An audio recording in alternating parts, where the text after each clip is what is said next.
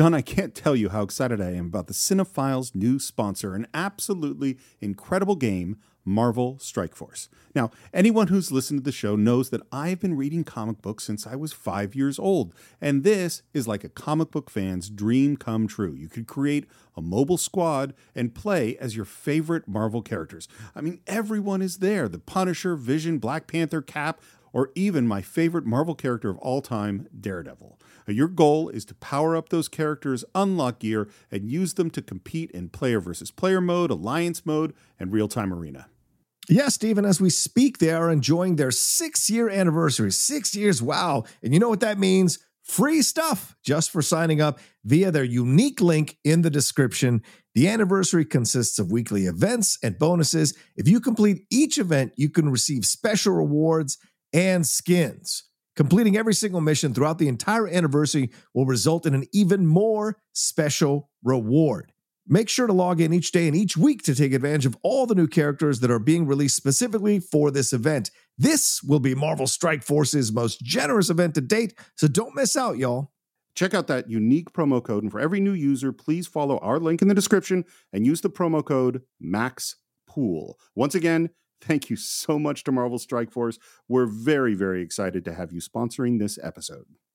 Say goodbye to your credit card rewards. Greedy corporate mega stores, led by Walmart and Target, are pushing for a law in Congress to take away your hard earned cash back and travel points to line their pockets. The Durbin Marshall credit card bill would enact harmful credit card routing mandates that would end credit card rewards as we know it. If you love your credit card rewards, tell your lawmakers hands off my rewards. Tell them to oppose the Durbin Marshall credit card bill.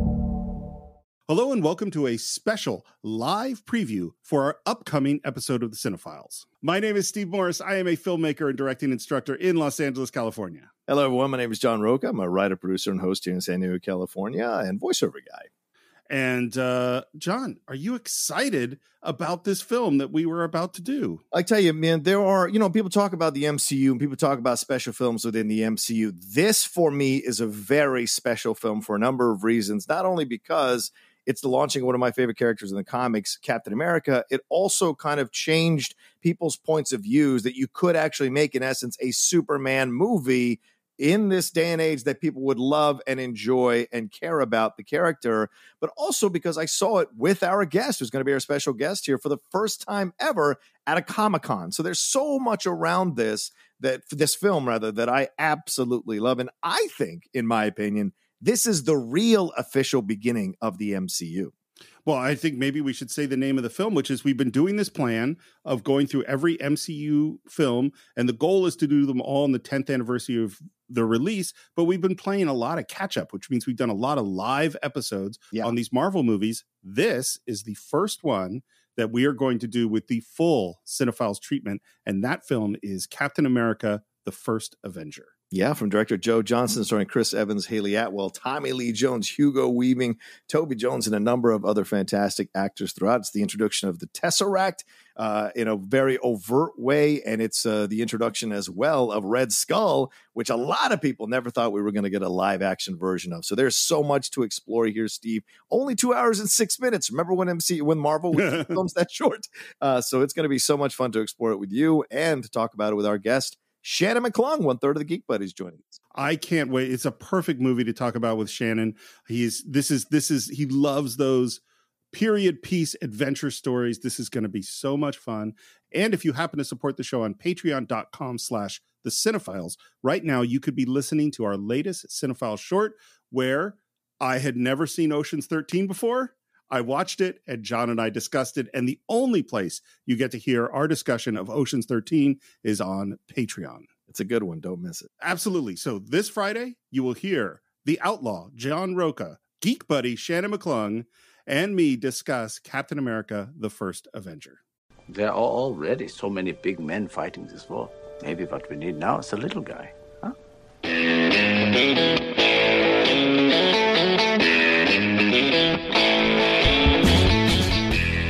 Hello and welcome once again to the Cine-Files, where each week we enter the world of a great film, we explore its themes, the history, the filmmaking, and the influence it has on us today. My name is Steve Morris. I am a filmmaker and directing instructor in Los Angeles, California. Hello, everyone. My name is John Rocha. I'm a writer, producer, and host here in San Diego, California, uh, and a voiceover artist and a massive Captain America fan. So I'm, or at least the film, and so I'm very excited to be jumping into this uh, film today with you, Steve, and our special guest.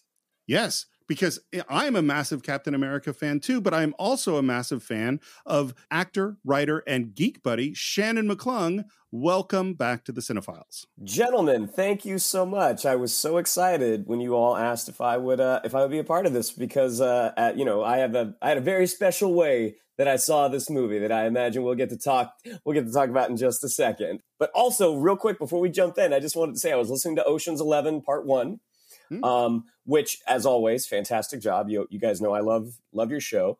Uh, the comparison to Eddie Jemison, the Livingston Dell that John brought up. Fun story. I have auditioned for many a role with with uh, Eddie Jemison and have have yet to get it. It either either he gets it or someone else gets it, but I do not get it. Um, and also my favorite part, because I was like, oh, that's fun. I like, you know, that's nice to be mentioned. My favorite part of that show was John Rocha's utter exasperation at the suggestion that Mike Vogel would be Danny Ocean. If I could clip that out, that uh, why, and turn that into a cell phone ring, I 100% would. I have no further comment on on that, but it was it was a fine moment, and multiple people, I believe, have commented on it. Please, he's the rusty, and he knows it. I'm the idiot that would try to rob three casinos for a woman. Please, that, that I'm just happy he's to a be great, small. He's a great organizer. Don't get me wrong, but yeah, he, he is very good at planning things. Yes. So. Uh. Um, but this is not the Ocean's Eleven Mike Vogel podcast. This is, in fact, the Captain America: The First Avenger podcast, and it is our very first since Iron Man of the MCU that we're giving the full Cine-Files treatment. And I think this movie absolutely deserves it. Agreed. Agreed. This is one of the, I was saying to this in our preview for the show when recorded it. Um, I think this is the actual beginning of the MCU in my mind. Like Iron Man, Hulk, those are kind of the preparatory Thor. Thor it's kind of getting the, the pieces in place. But this is where I think it starts to expand because of the Tesseract, because of Red Skull, because of the time jump, because of everything involved in it. And so I've always kind of unofficially, in my mind, felt that it was the start of the MCU. You know what? I actually agree with you, John, because everyone, uh, it, it's a popular theory that the MCU does not exists the way we know it without the casting of Robert Downey Jr. as Tony Stark, which there's a lot of there's a lot out there that supports that. But I think maybe if not as important, but just slightly below is the casting of Chris Evans yeah. as Captain America. I mean, one looking at what his filmography was prior to prior to him being Cap. Um, but also, you know, you discovered that this wisecracking actor has just this this soulful depth with his portrayal of Steve Rogers. I don't think the MCU works out as well as it does without Chris Evans as Captain America. Yeah, Steve, and this is something we've talked about on the show before when it comes to casting. Certainly, you know, with uh, being married to Karen, you're very acutely aware of casting and the importance of it. I mean, these are casting coups that you cannot deny, Steve, right? I mean, Robert Downey Jr. coming out of really kind of untouchable at the, around that point, just slowly working his way back in to the public consciousness and insurance companies taking a chance on him a little bit. And then Chris Evans, who wasn't really known as a lead of anything. He'd been in not another teen movie, for God's sakes, and Scott Pilgrim, which had crashed and bombed. So, like, this casting of him, um, of both of these guys, but especially Chris Evans here, was such a fantastic job by them, right? Well, and it really is the heart of the of the first many phases of the MCU. The Captain America Iron Man conflict and their different worldviews, that's that's the central core going through these movies. And I'll, I'll say another thing too. I totally agree too that this is the beginning of the MCU. Mm. The other ones are kind of individual movies where they kind of had tiny, tiny little bits of connection. I think the choice to call it Captain America: The First Avenger right. makes it the there's that's a weird title. There is the only reason I think to have that title is to say this is the beginning of this thing, yeah. and the Avengers are going to be a big part of it. Yeah, especially like, when you consider that Captain Marvel is actually officially the first Avenger in in terms of creating the Avengers themselves for the Avengers Initiative. Uh, but Captain America, mm. of course, being older than her, uh, kind Yes. of qualifies more so. Um, you guys have hinted at it, but I don't know the story. How, Shannon, did you first come to this film? Okay, so this would have started in Comic Con 2010. So this was Yes. a year before Captain America came out. John and I had a tradition um, that we would be in Hall H all day on Saturday, which um, it is always so much fun and it's a blast, but it's also a Herculean effort Oh because if the panels start at 10 or 11 at the time we were probably getting in line around six in the morning maybe maybe before um, hall h in the san diego uh, convention center holds about 6500 7000 people and you would be shocked at how quickly the line to get in to Hall H would form. Now they've developed systems with wristbands, and you show up at a certain point the night before. Um, at the time, like they didn't have that. So John and I got to the convention center to get in line around 6 a.m. Marvel, because it was still even then it was it was the, how they closed out the show. You know, you have to get through panel after panel after panel like seven eight hours of panels to get to to get to marvel. And this was their first big year because this is where they brought out kenneth branagh and chris hemsworth. Um I, and I can't remember. I think that's the year that they introduced the Avengers cast. That's where Jeremy Renner was introduced. Mm. Was introduced as Clint Barton, and was uh, uh, Mark Ruffalo was introduced as Bruce Banner. But in between, they brought out Joe Johnston, Chris Evans, and Hugo Weaving, and uh, they had only been shooting for a few weeks at that point, and they had actually cut together a little bit of footage and it was i think it was uh, the scene at the beginning where um, hydra comes into norway like that's that Mm. was the scene that they showed us but as chris evans walks out on stage i mean one the guy's he's a movie star but also he's always been in good shape he was huge Yeah. I mean, there are giant screens all over the convention center because again, it's it's seven thousand people. Um, so there's giant screens, and you could see the buttons on his shirt were struggling to stay attached because the dude was so yoked. Um, but then, flash forward a year later, for Comic Con, they were having screenings of Captain America, and me and my me and my buddy John Rocha, we got to attend one of those screenings, and that was one of the best. Like we talk about great Comic Con experiences, and certainly Scott Pilgrim versus the World, that screening is is way up there. Legendary. Steve, you should have been there. So- Just the greatest. It'll never end. but John and I during the day, I can't, I don't remember what day it was, but it was during the day. But we So got Friday to go. We got to go and see Captain America, and that was just that was just one of the best times. I mean, the fact that the fact that the movie turned out as well as it did, and just getting to see it with one of my closest friends. I mean, it was it was awesome. It was so great. yeah, and it was great because we it was at a mall somewhere. We had gotten some kind of flyer, and so we were still not familiar where this. So we had to kind of navigate and figure out where the mall was. And this is 2010, so Waze is not the thing in 2010. You're just kind of asking people and figuring it out. And we took a chance, walked over there, and we thought we were going to be late and not have a good seat. We walked in. There was maybe 15 to 20 people in the theater. There were not that many people in the theater. So this is before Marvel is Marvel. And so we went in there, we got to sit near the back comfortably uh, in a couple of seats and watch this thing. And both of us were just absolutely mystified at how well they got this right, how fantastic they were in creating this essentially the Marvel Superman. Uh, and doing it so well when we'd heard over and over again how Superman can't be done now. Nobody wants a goody two shoes character. Nobody wants this or that. And you saw that they were able to do it. The sweetness, the heart, the vulnerability, the honesty throughout the film, and the first great love story in the MCU. You can take your Pepper Potts and Stark and go somewhere else with that. Peggy Carter and uh, and uh, Steve Rogers is the first real romance of the MCU, and I would argue still the greatest i- in the MCU. And this uh, film showed you why. You know, I, I agree with all of that. And for me, this is where, so this is 2011, which is the year my son was born. And this begins the long journey of me not seeing movies in the movie theater. for a long time before I was able to get back and actually start seeing movies in the theater. So this was one I rented, you know, nine months later or Mm. something. Whenever it came out on on digital, that's when I got it. Um, and but had the same experience of just like, wow, they they get it. They figured out how to do this thing. And and I think the argument, that Superman argument of no, we can't have someone that's not dark, is such bullshit. Like, and and this movie really proves why. I wanted to give a bit of backstory on actual Captain America, who was created by Joe Simon and Jack Kirby. Uh, and I just have to say, this is, you know, maybe it's just a piece of Jewish pride, but like all of the guys that created all of these great heroes, the vast majority of them are kid, children of Jewish immigrants, you know? Yeah. yeah.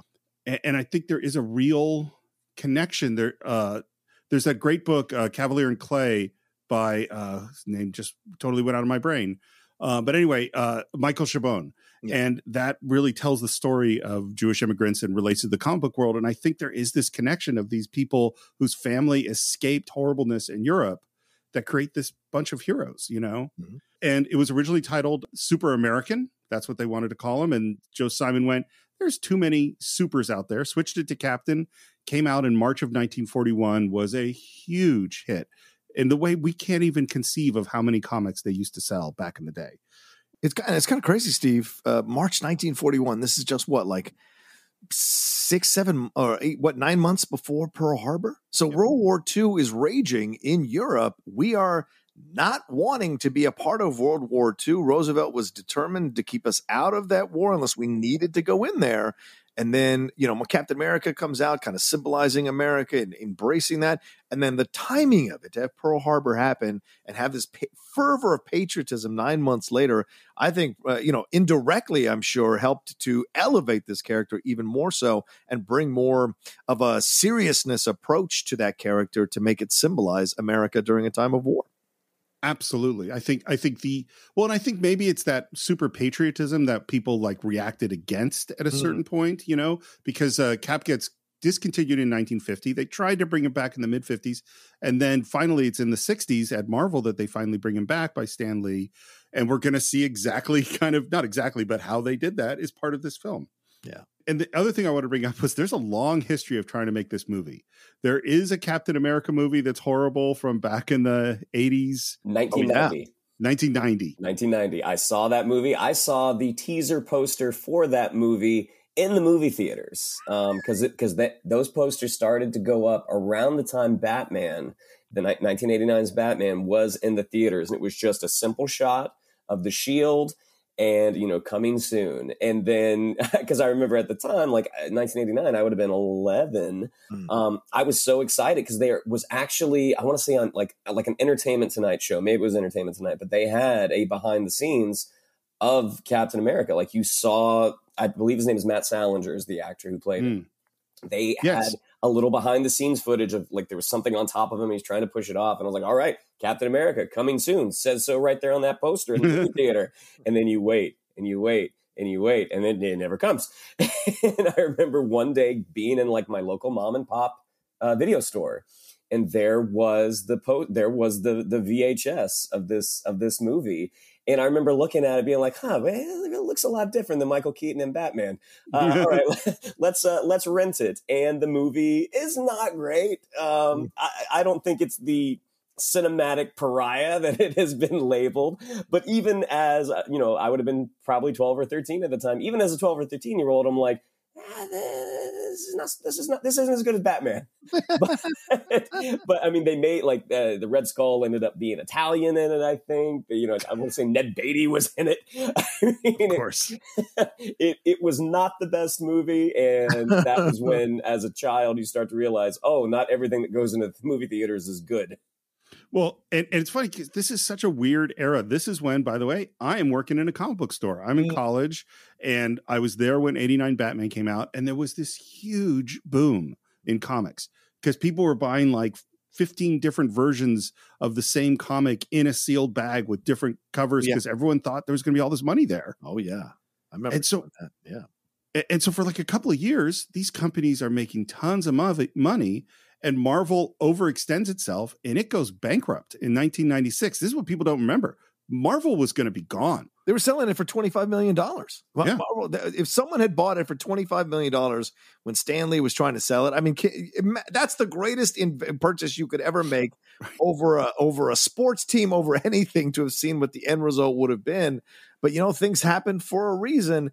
Uh, and I do want to throw one thing in here. Uh, although I am the same age as Steve, or around the same age as Steve, Shannon, we're a little older than you. I remember the 1979 Captain America movie with the great Reb Brown, ladies and gentlemen, the muscle bound blonde Reb Brown who uh, uh, played it. And that was my first experience with Captain America that was right around the time Incredible Hulk, I think, was happening with Bill Bixby. So mm. That kind of uh, uh, aligned. And there was a Thor in that Incredible Hulk. You, if you go back and see that episode with the long hair and the hammer and the whole nine, what that version of, of uh, the superheroes were, we have come a long, long way. And real quick, Matt Salinger, one of the mean jocks in Revenge of the Nerds. So just oh. letting you know ah. that he became Captain America out of that. Ah. well, and it's something I, I had a vaguest memory of, but now I just went to Wikipedia and looked it up, is that Matt Salinger is in fact the son of reclusive author J.D. Salinger. Wow. How ironic for a man who like wrote Catcher in the Rye of his son to represent Captain America. That is so interesting on so it's many a lot. Levels. It's a lot. Um, but there's plans to make another Captain America in 1997 because Artisan Entertainment had the rights to a bunch of these Marvel movies. They would later on to go do the Thomas Jane Punisher film, and they're right. Yeah. By the way, Thomas Jane Punisher. That is my first professional editing job, doing a behind the scenes for that. Oh, wow. Uh, uh, was that's my first, and it's not even on the disc. They did it as a test. I cut some Thomas Jane Punisher things. Um, but that's beside the point. Um, they were about to go into production, and then a lawsuit comes along about who owns the rights to Captain America, and that lawsuit is from Joe Simon, who is still alive in the late 90s. And the lawsuit delays the uh, production and was finally settled in 2003, at which point Paramount is now on board. And then the big thing that happens is that Merrill Lynch invests $525 million in Marvel to produce 10 films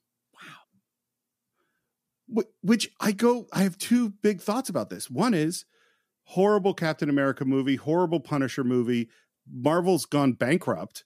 The idea of investing $525 million, it seems like good money after bad. Yeah. Yeah. And the other thought is, wow, what a great investment that was. yeah, you want to bash Merrill Lynch, go ahead, but we wouldn't have Marvel without it. So it's just yeah. kind of crazy to think about how these uh, tentacles are with, and having seen these uh, shows recently, like We Crash, these other things. I mean, getting people to invest in your company is massive and not an easy thing to do. So clearly, they must have seen something. There must have been one incredible pitch in the room to get them to put that much money down for Marvel. Well, particularly because it didn't include their most popular characters, because mm. it didn't include yeah. the X books, it didn't include Spider Man. Mm-hmm. I mean, I wouldn't have done it if you had said, "Hey, we're going to do uh, millions of dollars worth of movies on Iron Man and Hawkeye and I'd be like and Thor Cap I'd be like well that's stupid. Why would you do that? Yeah I don't remember which publication it was but when the announcement of what Marvel was planning to do I, I want to say the headline was Marvel rolls out the B team. Yep. Well it was it was. Yeah. Those books didn't sell. No one was I mean people bought the Avengers books they bought Captain America books but the big money was Spider-Man and the X books yeah um, now it's like 2007, and who's coming on to direct Captain America but Jon Favreau? Hmm. And then wow. they switch and they go, we're going to do Iron Man first instead. So he leaves the project. They bring on uh, Louis Leterrier, who did Incredible Hulk, and he's going to direct it. Oh God! And then finally, and then in 2008, Joe Johnston signs on. I think he's a perfect pick for this movie. Yes. Yeah. This this is this is the movie that I think he's always wanted to make. Like he got to make it with the Rocketeer to an extent. Mm-hmm. Um, but I think this is the movie that he has always wanted to make. And like I, you know, I obviously I rewatched um, First Avenger for this, and then I also put on Rocketeer, and just um, how I mean they're they are spiritual cousins. I mean they're yeah. you know I mean you see a lot of fan art where you will have the Rocketeer, Cliff Secord with a cap that really looks like Chris Evans next to Harrison Ford's Indiana Jones. I mean, you have three three dudes who you know would have existed at the same time, hanging out together on a T-shirt. I mean, it's one of the it's one of the best designs. And yeah, I mean, I agree. I think Joe Johnston. You know, you you you look at where Cap starts with his first movie, and you watch his journey throughout the Marvel Cinematic Universe, and where he had to start was with Joe Johnston it's such a perfect choice. You're right, Steve, because uh, he captures that. I don't know what that magical, wide-eyed, Amblin, Steven Spielberg Americana approach to Captain America that I think is so essential to laying the groundwork for what we're going to get later. And yeah, of course, the Russo brothers do an excellent job with the um, uh, following installments, but this is the right director at the right time for something like this. Really getting you to embrace the I don't know the the innocence of Captain America, the underdog nature of Captain America, and the fact that he wants to stand and symbolize for what we uh, have always told ourselves or been told that uh, that are the best parts of America. And so, just that kind of um, eh, I don't know reimagining of this innocence of uh, of and purity of our values in this country, I think, was such a great approach from Joe Johnston. Um, and he directs those scenes of him connecting with people and being told no and overcoming it all when he becomes Captain America with just as much uh, tenderness and delicacy as he directs uh, those uh, terrible moments where he loses uh, Bucky and loses uh, uh, Peggy later on in the film. So it just works so well. And we still get the menace of Red Skull. I mean, I was rewatching it for the show this morning and I was like, man, he kills a lot. The Germans kill a lot of people. Old people die all over the first 20 minutes of the movie, male, female, it doesn't matter. So it isn't wide-eyed and bushy and bushy-tailed. It it does let you see the darkness of the Nazi regime within this uh, um, haze of the Americana of the 1940s. Well, I think the pitting part of what allows Captain America to be so hopeful and pure is that we start off with villains that are really, really villainous. There's yeah. not a lot of gray areas here. The other thing, by the way, the other reason film that I think is a film that people overlook. Uh, that is a Joe Johnston film that I think that innocence and that hope. Can I take a guess? Really, Can I take a guess? It. Is it October yes. Sky? October Sky yeah, is such a good film. movie. Uh, there were a lot of different versions of this script. It ended up being Christopher Markus and Stephen McFeely who did it, but there was versions where the Submariner was in there. There was versions where it was much more in the modern day. There was all sorts of debate about how best to handle this. They finally started to lock it down, uh, and then Joss Whedon came in and did a final rewrite, which apparently a part of his deal to do the Avengers was he had the right to do a rewrite on Captain America.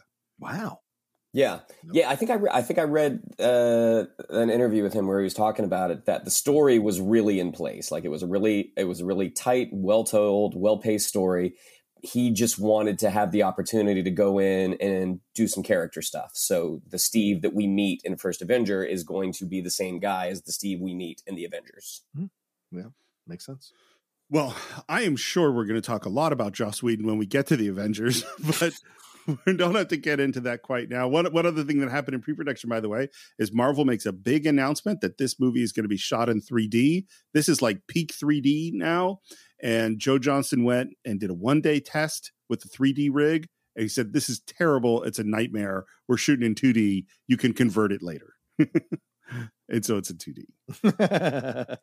um, shall we get into the film? Let's do it. Yes. Uh, we start with those iconic Marvel pages turning, and we hear wind and snow, and we're somewhere in the snow. At first, I go, Well, this is the South Pole or something, but of course, it's actually the North Pole. And we see headlights coming and guys working, and it's so weird because after a few seconds, you go, This is not in the past. You know what I mean? Mm-hmm. Like, this is modern day. I thought I was going to see a period piece. How long before we can start craning it out? I don't think you quite understand You guys are gonna need one hell of a crane. Steve, you can't resist the um connections to Superman here, right? To Man of Steel. I mean, there's a ship stuck in the snow, mm.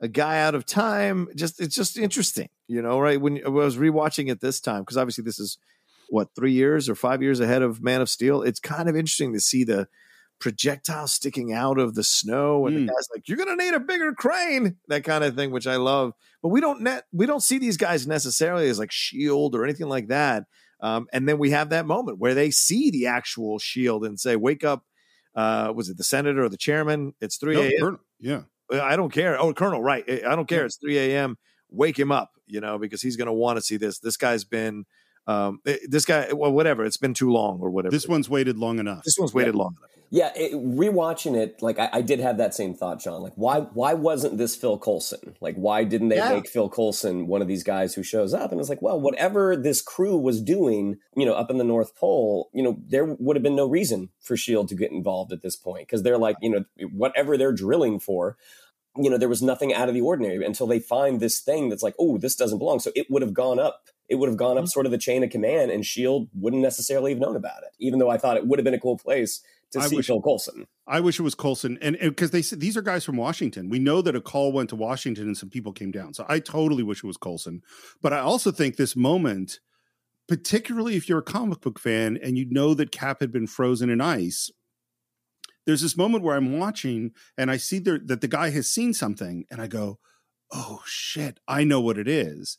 Yeah. And that's the kind of fan service that I think is great. If you know something, you get an extra little thrill. And if you don't know something, it still all totally works. And then we go back to Tonsberg, Norway, 1942. Uh, this is apparently the first day of shooting. We're in some old castle kind of place. We hear gunfire. And they're sort of like, no, no, they'll never find it. And then the big wall completely collapses, crushing one of the guys. And then, among the world's coolest cars of all time, pulls into the space. Shannon, my guess is you love that car. Uh yes, there you know there was a script that I wrote with my old writing partner many years ago, which John and Steve have written. And when I think of what that like, because there's a, I tried to put in an iconic automobile as well. When I think of that car, I, I look at the more heroic version of that car that Hugo Weaving is driving because it is just six wheels, exhaust pipes on the side of the engine. That is just the coolest designed. It's it's the past with with a with a bend um, which is something I think that Marvel does really well, is taking the reality or the history that we know and putting a slight twist to it to make it kind of out of this world. Right, right. The car is 25 feet long. As you say, it has six wheels. It's designed by Daniel Simon, who designed all the vehicles in Tron Legacy, which, Hmm. regardless of what you think about that movie, John, I think you like it much more than I do. Yeah. It looks amazing. oh yeah. It is a gorgeous film. It's based on uh, the Mercedes 540K and the G4, which I had to go look up pictures of these cars. These are some beautiful old cars. And we see some boots walking. And you, I mean, again, you give your bad guy a good entrance. And man, Johannes Schmidt, Hugo Weaving, the Red Skull has a great entrance here. Yeah. you just he you know he's backlit. Like you see his subordinates out there trying to open this you know this sarcophagus. You know you you can sense there's a lot of urgency. I mean they're the ones that busted in. They're not afraid of the tower keeper who was played by the great da- david bradley from who plays mr filch in the harry potter films. He's Mm. also uh, lord greyjoy from game of thrones. They are not concerned about that old guy at all. They're concerned about the thing that's behind them and then when you when you hear the entrance of Hugo Weaving and that turn and that that silhouette, that just classic, he's got that long black leather coat, just this classic silhouette, uh, just fantastic. I think it's so funny the roles that Hugo Weaving has played. And there's sometimes I see him where you, you can kind of feel like he's getting a paycheck, you know? I think he's his performance as Johann Schmidt is fantastic. Oh yeah. Con- considering he is never going to do it again, he said, Yep. and he hated wearing the makeup and the whole. He just kind of looked down on it. Never mind that he's the voice of um, in Transformers. Never mind. Yeah, Megatron. I mean, you know, judging a Marvel film is hilarious to me when you voice Megatron in five fucking movies. Um, but yeah, that kind of you see that kind of thing. It's a weird kind of disconnect in my mind uh, with how he has an issue with it. Because I mean, I, I love him as Red Skull, and Shannon, and you are right, Steve. It's a great intro. Him standing on the rubble, backlit, mm-hmm. just kind of conveying what he wants to essentially stand on, which is the rubble of the world, with him atop of it. It's a great intro, and then we hear what I think is a damn good accent. I, I like his Yeah. German accent here, as- and also as an Australian. I mean, I I, I don't know what the mouth uh, um, gymnastics has to be to do a German accent when you have an Australian accent, and so it's just fascinating to watch. And I love the way he plays it. You know, the the little moments that he has, and even the exchange with David Bradley when he's like, I think that you are a man of great vision, and in this way we are much alike. I am nothing like you. No, of course, but what others see as superstition, you and I know to be a science. and usually you take that like well he's saying you know um uh, yeah they have differences but he's really saying from a place of like yes this is a matter of fact. Not i'm not judging you it's just the truth because you're a human and i'm a superhuman.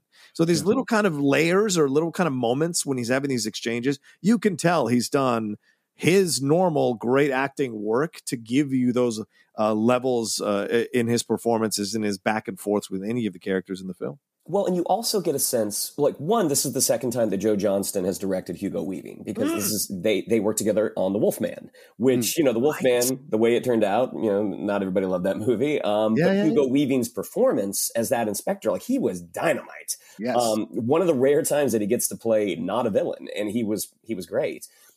But also there is from the moment like there is a charm to his Johann Schmidt. Yeah. But there's also, you can tell there is a lack of redemption. Like this is a black and white world, and this guy very much is the villain.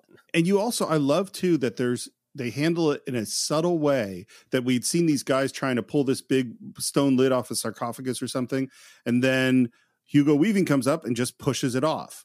And I think if you're not paying that much attention, you might just kind of go, wait, what? Is he strong? I don't get it. But if, of course, if you're a comic book fan, you go, ah, yeah. and he reaches in and pulls out this box. The Tesseract was the jewel of Odin's treasure room. But the box that doesn't look all that special, and he drops it and it shatters. It's not something one buries.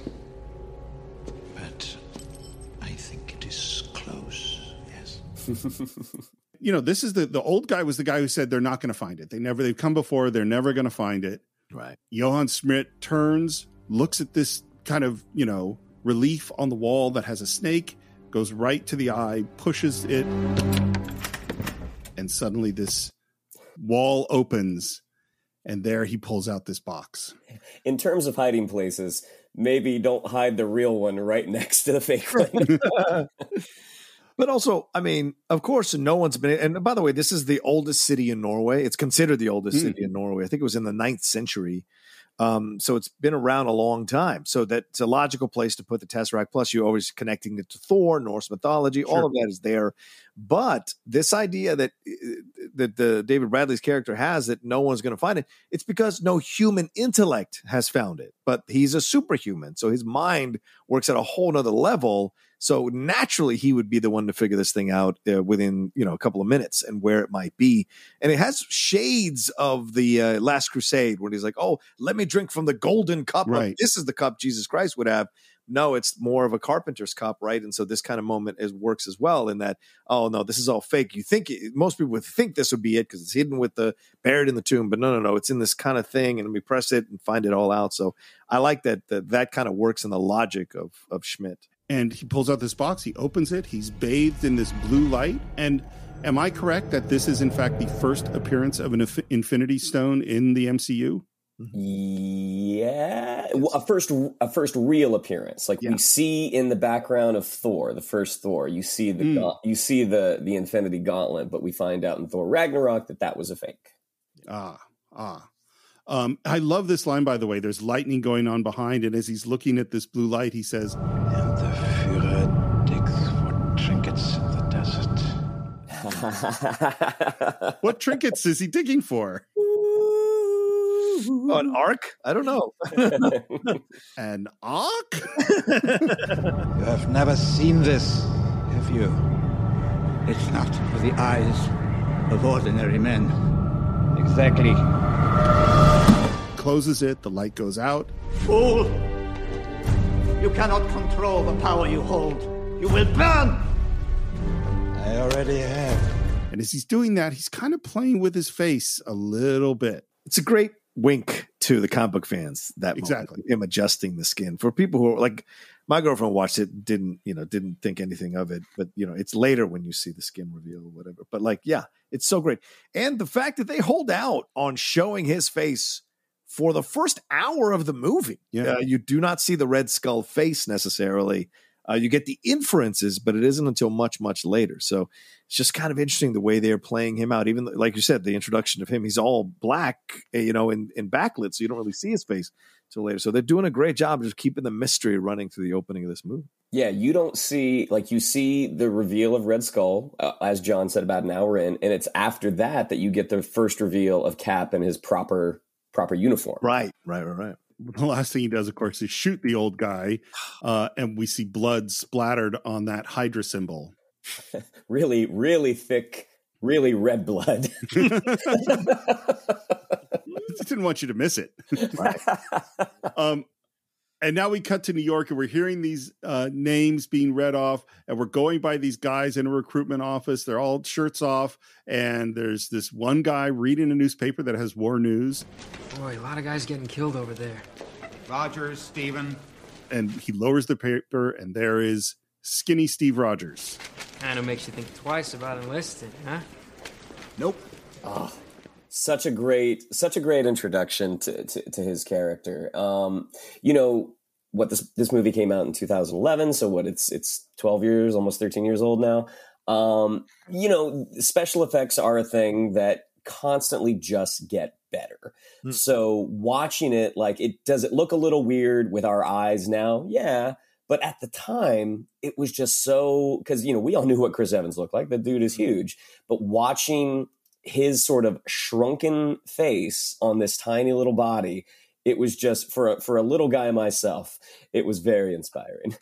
Yeah i remember that being the the narrative after the movie came out and people's reactions was how well the cgi made you believe that he was looking like this and it didn't look weird it didn't look awkward. Yeah now we can look back and it does look a little off. Certainly i felt that way too watching it this time shannon but like overall at the time, people were going crazy about it. There were articles about it that were so positive about how they were able to do that for the first half of the movie, or first part of the movie. And Steve, I want to ask another question, uh, and Shannon too, if you wanted to chime in on this. The shots of New York are not what you would normally see in the shots of New York um, it looks a little more green screeny or kind of maybe slightly futuristic in even though it's 1940s it has a different vibe. There isn't the kind of i don't sense that kind of uh, you know brick a sepia tone kind of approach until later. The initial shot almost seems to tease to you that this is going to be a futuristic story. And so I, I, was just surprised by that watching it this time around. Had that Sky Captain World of Tomorrow vibe to it. Yeah, it looks like the future that didn't happen. Yeah, um, yeah, you know, it's it's our universe just with a slight a slight turn of the dial. And uh, to me, everything, especially those big wide shots, they tend to look very Norman Rockwell. And yes. I think that I think that was deliberate, uh, especially and you know they couldn't have known this at the time, but knowing where Cap's journey was going to go in in the MCU, that you start in this very kind of picturesque black and white world, and the late the you know the longer he lives, the more gray it becomes. I I think it's a great observation. I even just in that first wide shot, it's sparklier. Yes, you know what yes, I mean? Right. It's it has a shine to it that New York didn't have but I think that's it's just what Shannon said. It's this creating this idealized mm-hmm. America of the past, you know, which has a little bit of future in it, which we're going to see later on. Yeah. Um, I want to talk about Skinny Steve because I think that they uh, yes, do I I think we've passed the uncanny valley at this movie, mm. which is that I don't look at Skinny Steve and go, "Oh, that's wrong. It's not right. Uh, it looks weird." It doesn't look perfect and they could do it better today but it looks really good i think. Yeah i mean they used three different ways to create skinny steve. Mm-hmm. i mean they had they had the body double whose name is uh, an english actor named leander deeny and what they would do is put green dots on his face and then they would replace his face with chris evans and then they would also um, digitally shrink down chris evans as well for certain shots depending on what depending on what the needs of that particular shot were.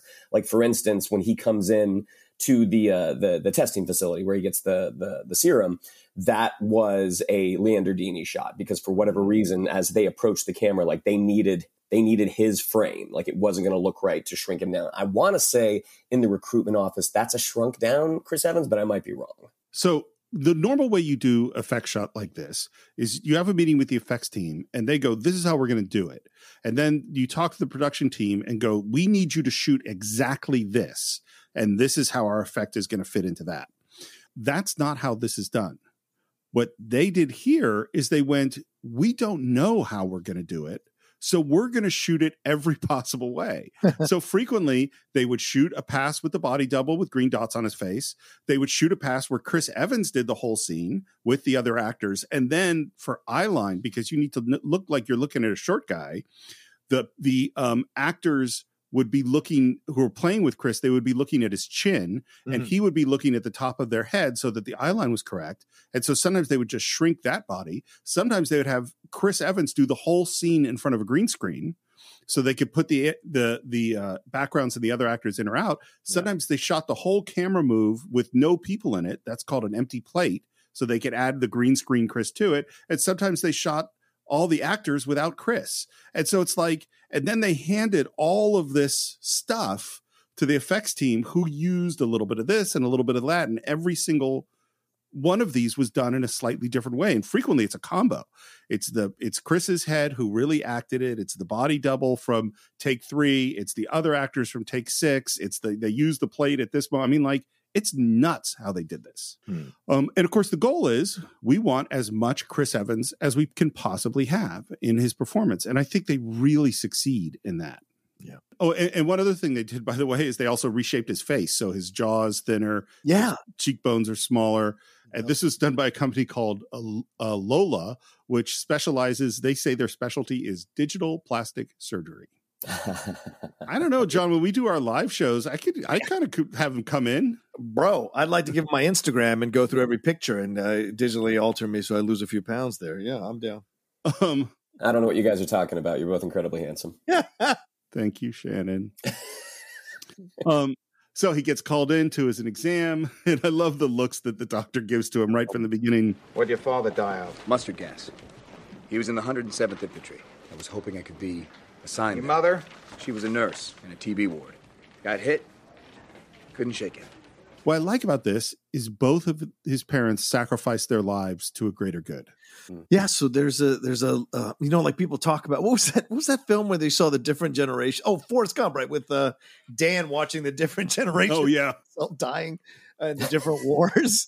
this is this is kind of similar. I love that sequence, but this is kind of similar, right? Because you have the mom and the dad dying. And you know what struck me this time around? How everyone goes crazy. Uh, it was like I say, I want to say this because I don't get cra- uh, people get upset at me, but well, whatever. I don't care.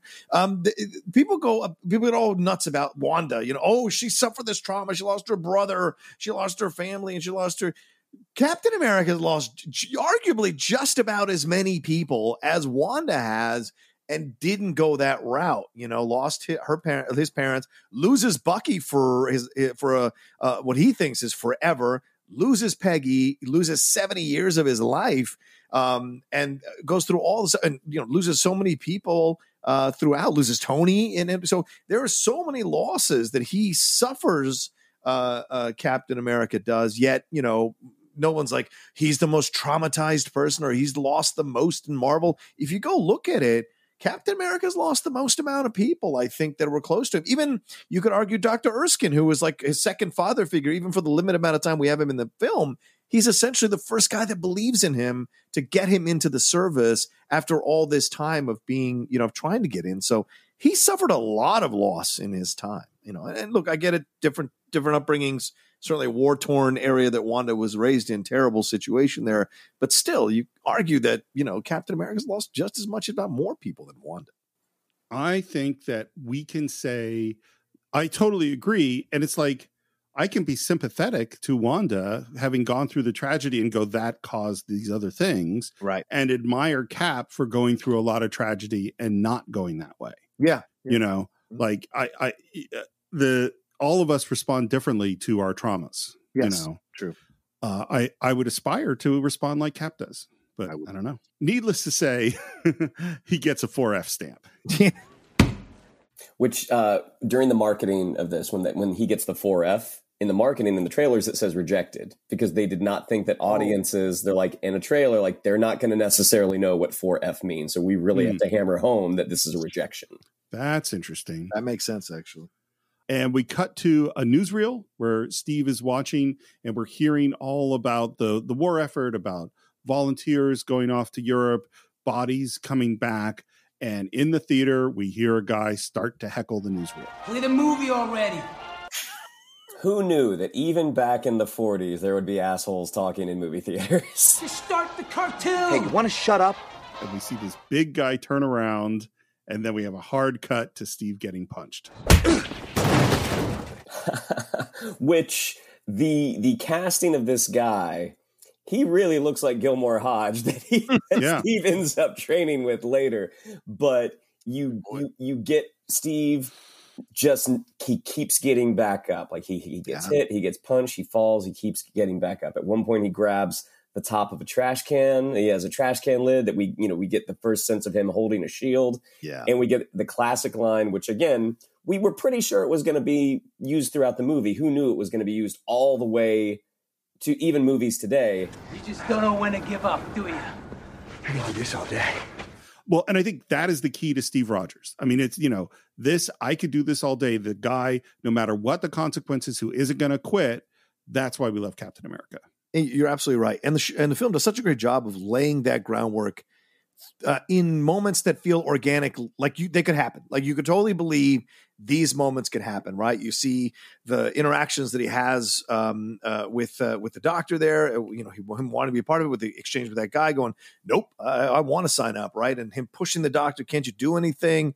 Um, and him looking at the list of physical ailments that poor Steve is suffering through, and then Steve there watching the reels or whatever, because he's probably not going there for the movie; he's going there for the reels. I would imagine. I wouldn't be surprised if Steve Rogers leaves after the reels are done because mm. kind of living vicariously through uh, seeing uh, seeing uh, people possibly going to war and all of that and what they're experiencing in that theater of Europe. So I could absolutely believe that. So this guy, as someone who's gotten into a number of scraps, verbal scraps in a movie theater, I get it when someone talks in the wrong moment or yells at the screen or whatever. I get calling that person out. Uh, I mean, I might have done a better job in that situation Steve, but who knows? But it's a great way to introduce him of him going up against the bully, him going, and again, as you said, Shannon, it teases the shield, but it also teases Steve going up against someone who might be uh, stronger and quicker and more experienced than him in um, in uh, the Red Skull. You know, he's had the super serum for longer, so he's had more time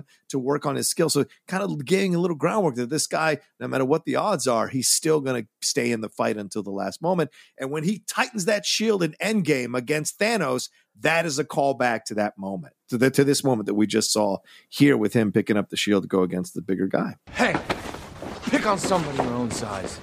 Dodges the first punch and basically takes the guy out punches the guy in the face and then follows it with a kick to the ass, it, which is the most really taking someone down a peg. If, if you've been sucker, if you've been punched in the face and then you get a kick to the rear. And this, of course, is Bucky Barnes. So when I first discovered Captain America, Bucky Barnes was like Robin. It was this kid. Yeah. Uh, by the way, the name Bucky Barnes is the star basketball player from Joe Simon's high school. Oh, really? Shit. That is wow. where the name comes from. That's fun. I know they were talking about that. Like, obviously, Bucky is important to the mythology of Captain America, but you know, when you're translating things for the screen, like you can't have a child running around the fields of World War II. So hmm. to basically age him up and make him not just his best friend, but basically he's sort of the alpha in yeah. that relationship. Yeah. I think it's a great choice. And having my Captain America knowledge really ended in the 90s. So I didn't I didn't know anything about the Winter Soldier, or any of that stuff. So I had no idea that Bucky Barnes was going to be this thing mm. that became really important later on. Sometimes I think you like getting punched. I had him on the ropes. I know you did. yeah. And immediately the, the relationship is so clear, so fast. How many times is this? Oh, you're from Paramus now. You know it's illegal to lie on the enlistment form. And, and, and, by the way, Bucky Barnes is in the 107th, which is what Steve Rogers, it's the unit he wanted to be in. Mm-hmm. And he's shipping out tomorrow. Come on, man. Well, last night, gotta get you cleaned up. Why? Where we going? Future. And we see on the newspaper the World Exposition, and we dissolve to the World Exposition. And this is uh, to the point, John, both you and Shannon were making is this is like a futuristic version of the past. And, and this is why Joe Johnston was the right choice. Just yeah. just those little touches are someone who lives in this wheelhouse, someone who sees the world in this way, which is why it was such a perfect choice. It has the Rocketeer vibes all over this thing. Yeah, even the shots of the Stark Expo, um, it looks like newsreel footage from the future that didn't happen come to life. Yeah. It ends up that Bucky has arranged for a double date. Oh my gosh. Who hasn't been on one of these double dates? Bucky really gets gets a check in the negative column here that the girl he tries to set Steve up with is just an utter asshole. Well, it doesn't seem like Steve is all that comfortable. His his experience level with women is low. It seems. Yeah, and I feel like Bucky might have talked Steve up a little bit, but Oh, yeah. get her to agree with it. So I mean, Bucky's is, uh, there's a lot of strikes here for Bucky. I'm sure the girl was pissed. These are not your Bumble pictures. These are not your Tinder pictures. you know, it's that kind of situation. now I'm just picturing uh Steve Rogers his the picture is is the built bulked up Captain America one, Yeah. but he's actually still skinny Steve. but uh we're on this date now. We're walking through this pavilion of all this high-tech stuff including the original Human Torch is there, which is the android from the 40s. That's so great. And we get Dominic Cooper. who if you're trying to find you know a father for tony stark i mean you know we had met roger slattery already who played howard stark towards the end of his life in iron man 2 casting dominic cooper like i think he is such a spectacular actor who's been criminally underused. I mean he's the type of guy i think he probably would have been a little too long in the tooth at the time but when they were talking about casting a young han solo i'm like man dominic cooper. Dominic cooper would have been a great like does he look like harrison ford? Not at all. But he has he has that swagger. He has Yeah. that confidence. And just watching him roll out i mean you know kind of based off of howard hughes um he he he, he just he just uh, just bleeds cool all over the place Well, and he's such a 40s character. You know what I mean? Like it feels like that era of sort of an idealized 40s character. And also, I don't know if it made you think of this, John, but all I was thinking is in this scene is Tucker a man in his dream. Absolutely, 100%. 100%. Yes. And he's doing this demonstration of a flying car, and it actually does lift off the ground, and then it sparks and crashes. And, and listen, this is a this is a this is um a quick moment, but it's such a great character moment. The fact that he knows the name of all the girls that just speaks volumes about Howard Stark. Yep. right? Thanks, Amanda, or whatever he, says. So he know he's probably you know you know he probably picked them all specifically. Had maybe even went out with a few of them or messed around with a few of them. But that's such a perfect moment to give you the idea that this guy is you know who he is. It's funny you say that because the other thing that it made me think of is the Charles Foster Kane song ah. at the party in Citizen Kane. Yeah. As this is all happening, Steve sees the classic Uncle Sam I Want You poster. And while Bucky wants to go off with the girls, Steve heads over to the recruitment center. And we have this moment that is visually just such a perfect storytelling moment, which is there's this thing where there's these soldiers in uniform and in the face of one is a mirror so you could step on this platform and see your face as a soldier in uniform we see a big guy go up and do it and then steve rogers steps up and his head doesn't measure up oh great moment hmm. it's per it's a perfect storytelling moment You really gonna do this again? Well, it's a fair. I'm gonna try my luck. As who? Steve from Ohio? They'll catch you. Worse, they'll actually take you. Oh, and see, and that's where, like, as you as you mentioned already, Steve, we've seen that the relationship between these two, like, it is rock solid. But that moment that Bucky says that worse, they'll take you. Bucky doesn't want anything to happen to his friend, and he knows, like, if Steve gets taken to war in this state, he's a goner. And, and also the back and forth here is really revealing because he calls him out as good friends do. He calls him out, Bucky does, because he says, Bucky, come on. There are men laying down their lives. I got no right to do any less than them. That's what you don't understand. This isn't about me. Right. Because you got nothing to prove. And it's just like it kind of takes that moment. You know, when you're watching a movie for our show, I pay attention to so much more that like I kind of just accept and enjoy and watch when I watch a movie. But something like this and these little exchanges that you have, these back and forths, as you both have said, their relationship works. The reason it works is because you kind of unconsciously see these back and forths that m- remind you of relationships you have in your own life with your own friends. And so there's an authenticity to that. And you can absolutely skip that moment, but that moment is big that he says to him, No, no, this is about you too. So as heroic as you think you are, you are still trying to prove something to yourself and, and just want you to be aware of that, you know?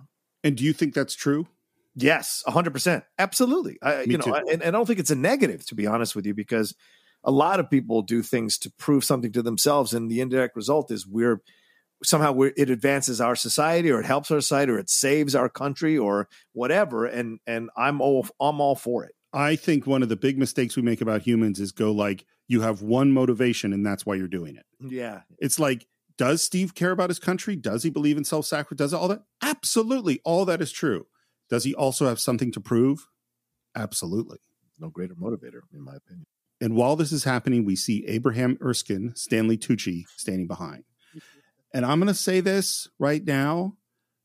There's all sorts of great things in this movie. To me, the key is Stanley Tucci. Oh, yeah. He's so great in this film. He's like the, in this weird way, the glue that pulls it all together for me. Mm-hmm. It's also, by the way, why the first half of the film works much better for me than the second half of the film. How dare you? Um, I, I can't disagree with you there, Steve. How I dare you both? the setup for this movie is spectacular. Yeah. And the last half, the second half is really good. It's good. Yeah, totally good. And even though they're having this kind of argument, their goodbye is really great. Oh, it's really sweet. Don't do anything stupid until I get back. How can I? Taking all the stupid with you. Yeah, they they, they hug each other while call, calling them each calling each other punk and jerk. Which I didn't know if men did in the 1940s, but it's a nice kind of anachronistic thing to see. Well, hey, by the way, the hug, talk about hard things to make st- Skinny Steve work. the hug is hard. That was oh, I tough. bet. I bet. Don't win the war till I get there. But the last thing Bucky does is give him a salute. Yeah. I Yeah. respect. That's something. Now we're in another exam room, Is there a problem? Just wait here.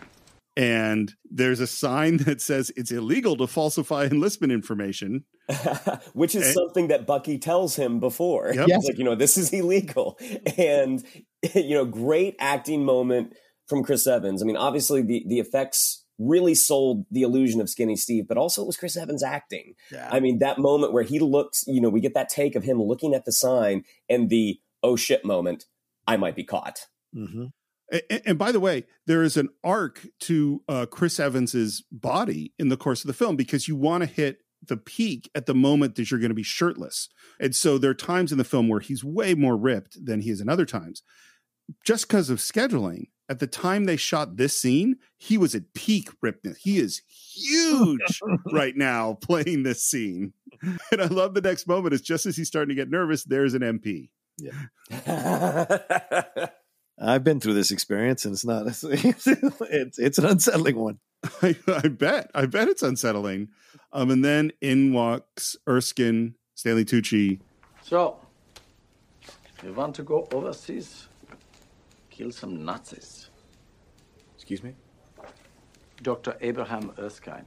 I represent the Strategic Scientific Reserve. Steve Rogers. Where are you from? Queens. And then he asks, Where are you from, Mr. Rogers? And it's clear that he knows he's been applying to multiple places. Yeah, yeah. Because he said, "Oh, that's the wrong file or whatever," and and he says, "No, no, I just need to know where you're from because it's I don't care about any of that stuff." And then he says, "He says Brooklyn." But you didn't answer my question. Do you want to kill Nazis? Yeah, you get a great Stanley Tucci moment when Steve asks, Is this a test? Is this a test? Yes. I don't want to kill anyone. I don't like bullies. I don't care where they're from. Another yet another great window into this guy's heart and what he why he wants to do the things that he's doing. Well, there are already so many big men fighting this war. Maybe what we need now is a little guy. Huh? Damn right. And there's just a great reaction from Chris Evans. And this is, it's the heart of the film. Mm-hmm. You know, just this idea like, oh, wait, I might actually have a chance. I can offer you a chance. Only a chance. I'll take it. Good. So where is the little guy from? Actually. Brooklyn. Congratulations, soldier. We look down at that folder, and instead of a 4F, there is a 1A. We cut to our bad guy's snowy hideout in the mountains. um, every every bad guy has one. yeah.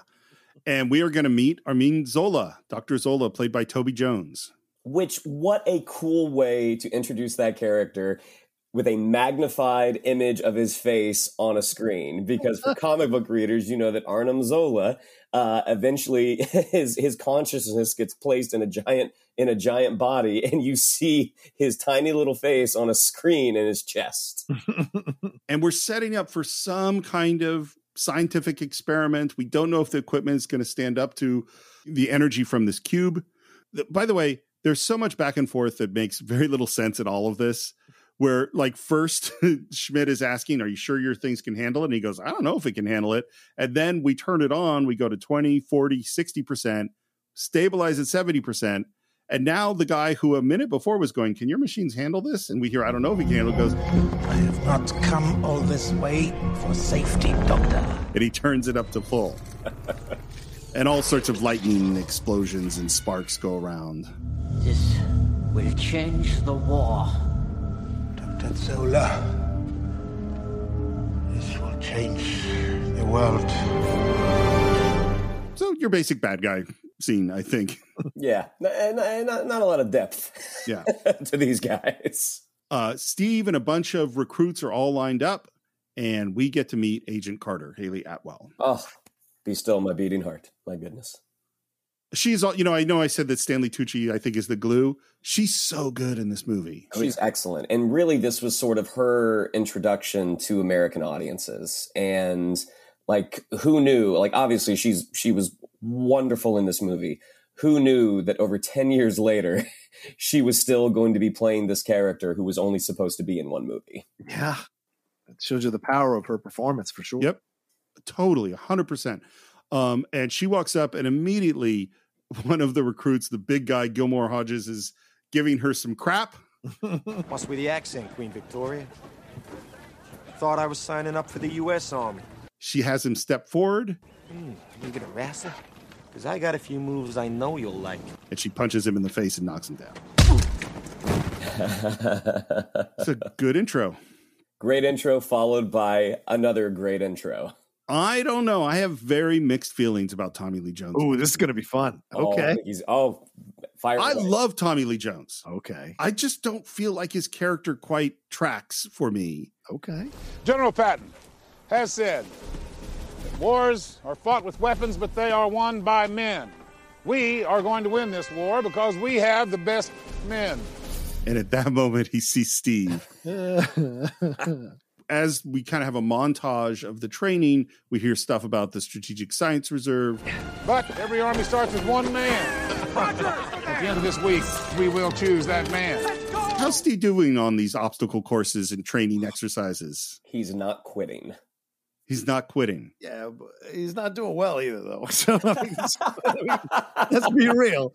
You know, I mean, like he was him falling off the rope uh, uh, ladder there. Him and I, I know what's his face kind of kicks out the thing to put him in the the barbed wire, but Shannon's right. He's not quitting, but he's not doing well. So um, th- those things can hold back a whole uh, platoon. So uh, there is legitimate concern, I think, on Tommy Lee Jones' side about this situation. Absolutely, totally. Um, they're running. Steve is way, way behind. Peggy is watching. They stop at this flagpole. That flag means we're only at the halfway point. First man to bring it to me gets a ride back with Agent Carter. and the mob of recruits all try to climb this flagpole. They all fall down. Nobody's got that flag in 17 years. Steve Rogers walks up, grabs the peg that supports the flagpole. It falls down, and he grabs the flag. I've never seen a flagpole designed like this, but I'm sure glad that's the one they use at that base. It's, it's such a Alexander cutting the Gordian knot bit of strategy. Like, uh, and I love his smile as he jumps in the jeep with Peggy. like he isn't throwing it in their face. He, No. he even gives the sergeant the cap, uh, the uh, uh, drill sergeant the uh, flag, and gets it. And he isn't doing it so he can ride with Peggy necessarily. He's just doing it because he it's logical. And of course, the other guys who are relying on muscle and not their brains are kind of perplexed by what he did. We cut to them doing push-ups, or everyone doing push-ups, and Steve attempting to do push-ups. That was rough. You're not really thinking about picking Rogers, are you? I wasn't just thinking about it. It's a clear choice. When you brought a 90 pound asthmatic onto my army base, I let it slide. I thought, what the hell? Maybe it'd be useful to you, like a gerbil. Stick a needle in that kid's arm, it's gonna go right through him. Come on, go. He's got the guy it should be is Hodges, which is the guy that was sort of picking on Agent Carter before. Hodge passed every test we gave him. He's big, he's fast, he obeys orders, he's a soldier. He's a bully. You don't win wars with niceness, Doctor. You win wars with guts. And Phillips pulls out a grenade, tosses it, right into the crowd, yells, Grenade! Everyone scatters except Steve Rogers, who throws himself on the grenade. Get away! Get back! And he's, I mean, in this moment, is he ready to die to save other people's lives? Looks like. 100%. Yeah. Now, now, John, in basic training, do they have crates of fake grenades? Maybe in the 1940s because we're in the middle of a war, but no, not where I, where I was. but you were trained on grenades, on throwing grenades. That's actually a huge part of basic training. uh, That and marksmanship, but you, you got to be successful in throwing grenades to certain locations, and you get judged on it. Um, for sure, yeah. So, in my understanding, yeah, throwing a grenade is really scary. Yeah, it is. And you know, when you're grabbing, you're you're hope they're dummies. So there's always that fear that goes through your mind because you have to go through the whole rigmarole as you would normally do it in war. So, um, and I want to quote. I want to go back to one real quick thing. The what he says about uh, what Tommy Lee. Jo- What's his character's name again? Colonel Chester Phillips. Okay, when Colonel Phillips says that thing about the needle going through, he's not wrong. Some of those needles are fucking long. And I remember you get inoculated as soon as you go through basic training. The first weekend you're in basic training, you get inoculated like eight different diseases. You get inoculated, those, and those needles get exponentially longer uh, as you go through the cycle of the factory, uh, getting getting uh, pricked there. So, so here's my what I feel about Colonel Phillips. Yeah, let's get to this. Is that is that You're from thi- pacifist? Let's hear it. Let's. Hear it. I totally understand why he's anti Steve Rogers at the Mhm. beginning. Mhm. I don't understand why this moment he doesn't acknowledge that Steve Rogers is a truly brave person. You mean when he walks away and makes that comment, he's still skinny? Yeah. That, have I think he is acknowledging. He's acknowledging his He bravery. is. He's, he's, He's like, yes, anti he's anti Steve Rogers until he rescues the guys and brings them back. No, but I- No, I, no, I disagree there. I don't think he's anti Steve Rogers. Like they don't know, they've not used this serum on an American before. They don't Sure. know exactly what it's going to do. So you kind of want to hedge your bets and have the best spec, the best physical specimen possible. The fact that you're you've got this tiny, skinny, uh, uh, health uh, health challenged individual that doesn't seem like the best um, place to to try this out on. So, but I mean, he does acknowledge that he's brave the moment that he says, "Well, he's still skin. Well, he's still skinny." When we get to the fact that he does rescue all those guys, things are introduced that are not necessarily in Steve's control. Like, like uh, uh, Chester Phillips, as a military man, knows that, thinks that, um, in his experience, one individual, even if you are a super soldier, you cannot change the war, and that's where he's ultimately proven wrong.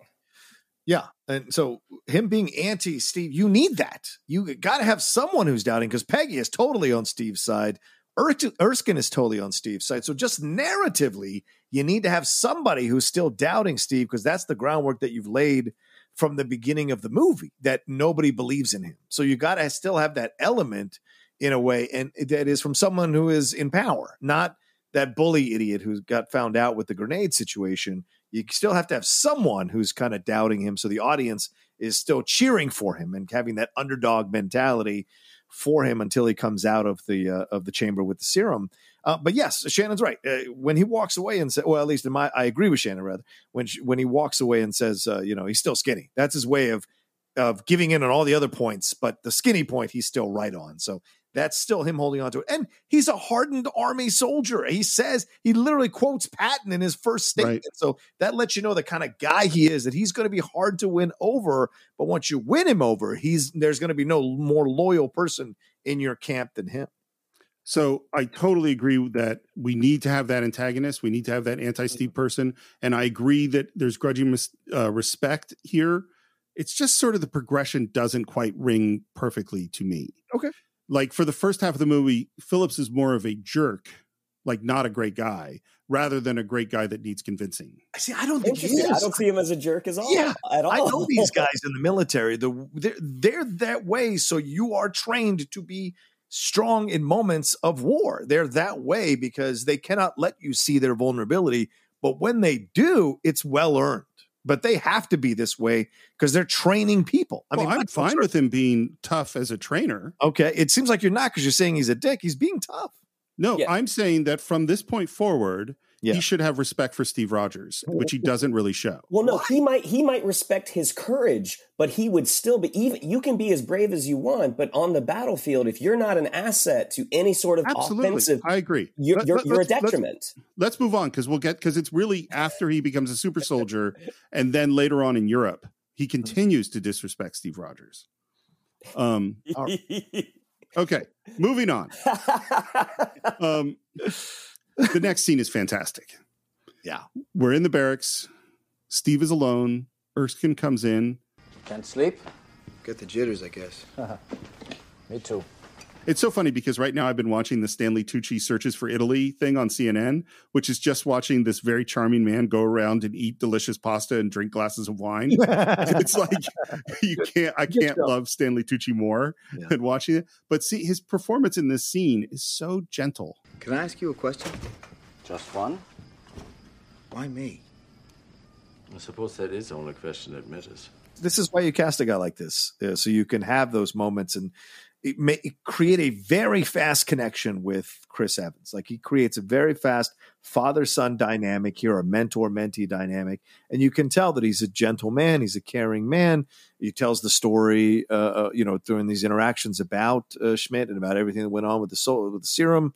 Um, but I always find it quizzical this scene because Steve wanted to be in this position and he feels he deserves it.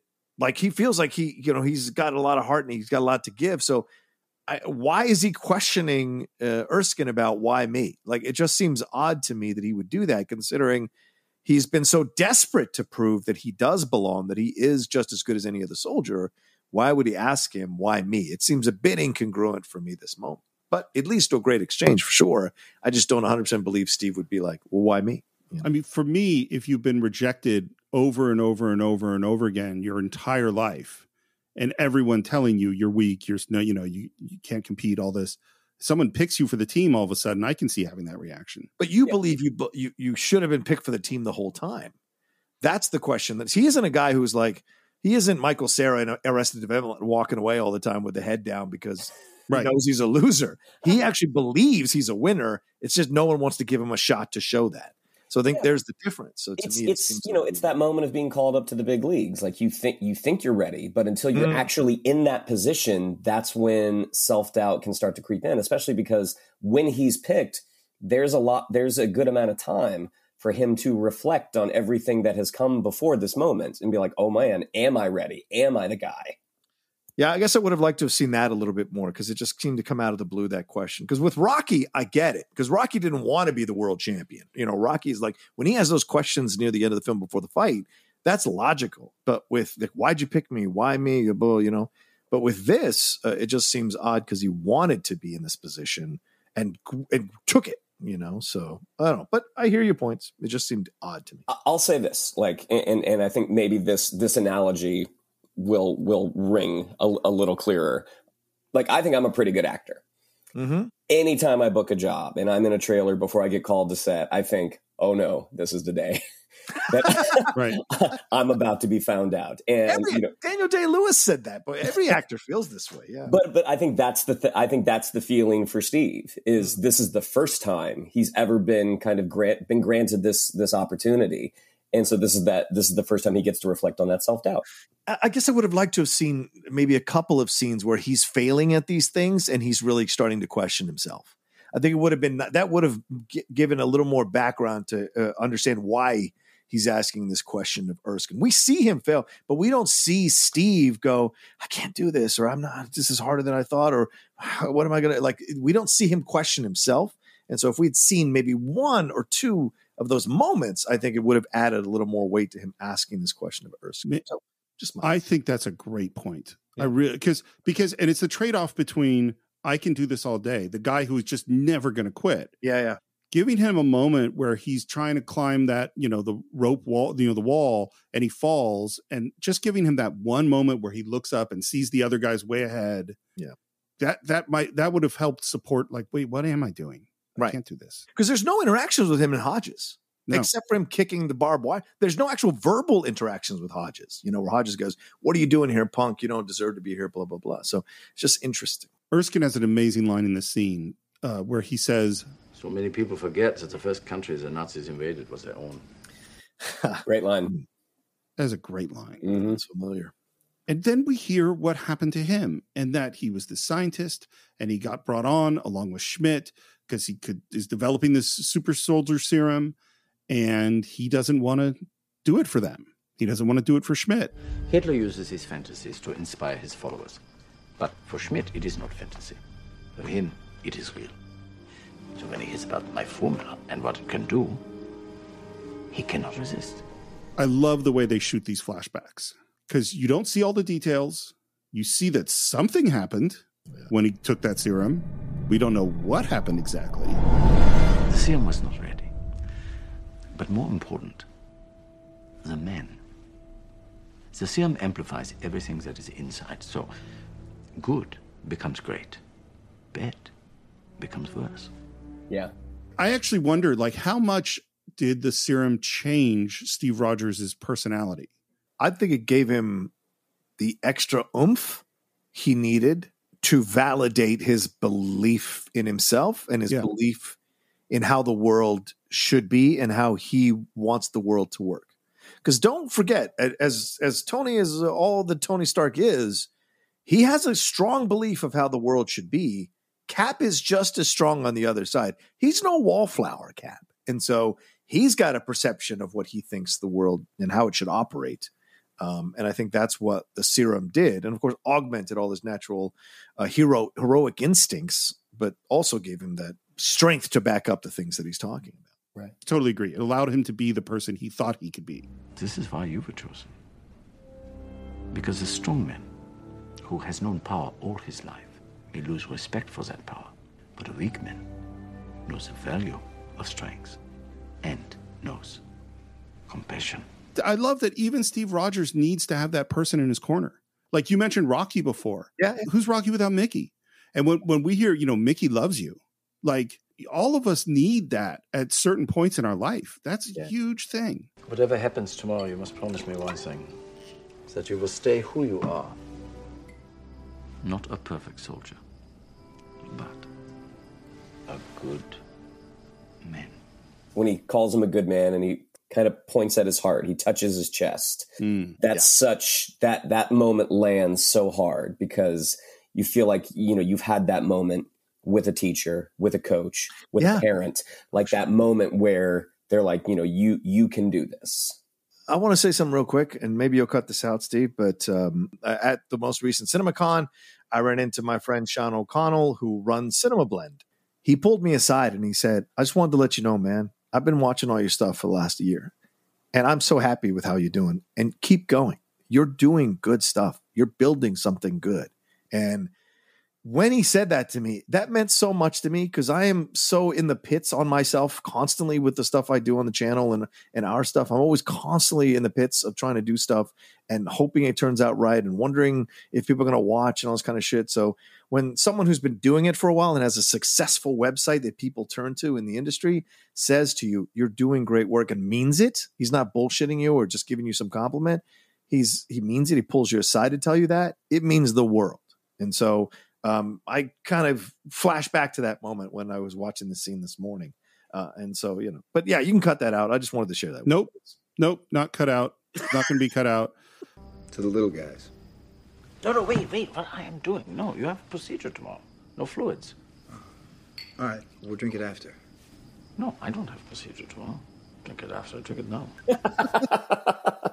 great character moments. Uh, great character moments. I Great. wonder if Tucci had any influence on the back and forth and the writing of these of these scenes because they're so natural. It just feels like something he would naturally say or do.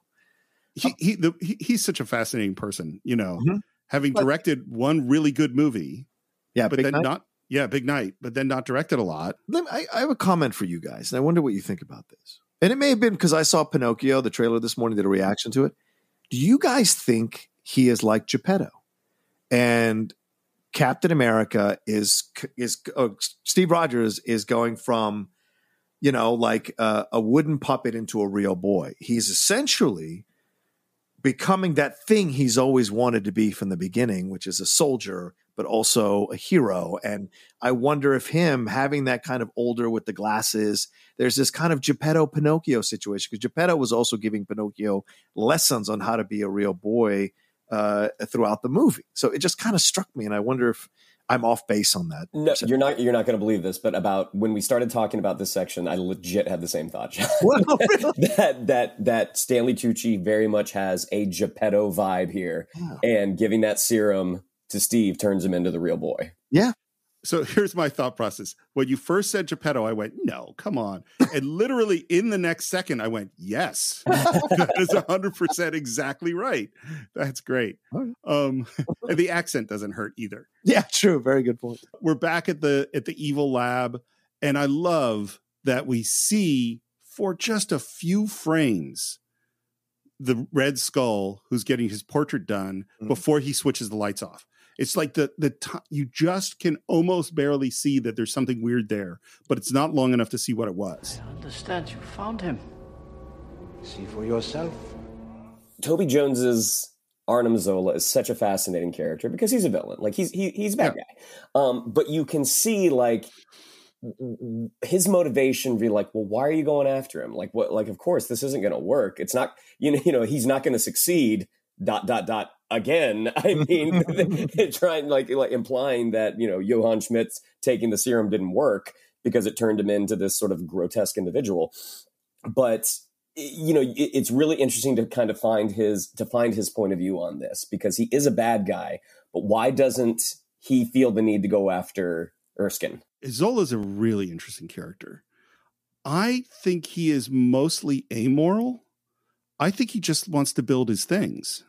interesting But also, you can tell he's one of those guys that, yeah, you're right, Steve. He is going to say what he needs to say because the overall accomp- he's not caught up in the ego or the submissive dominant situation. To him, it's more about who do I need to be with so that I can finish my research or finish my projects or create the things I, I want to create here. So I'm sure I've mentioned many times on the Cine-Files my absolute love for Tom Lehrer, who's the great comedic singer from the 60s who did all sorts of interesting political songs.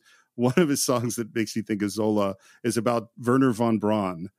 And one of the lines in it is he says, Once the rockets are up, who cares where they come down? That's not my department, says Wernher von Braun. Tom Lehrer the best.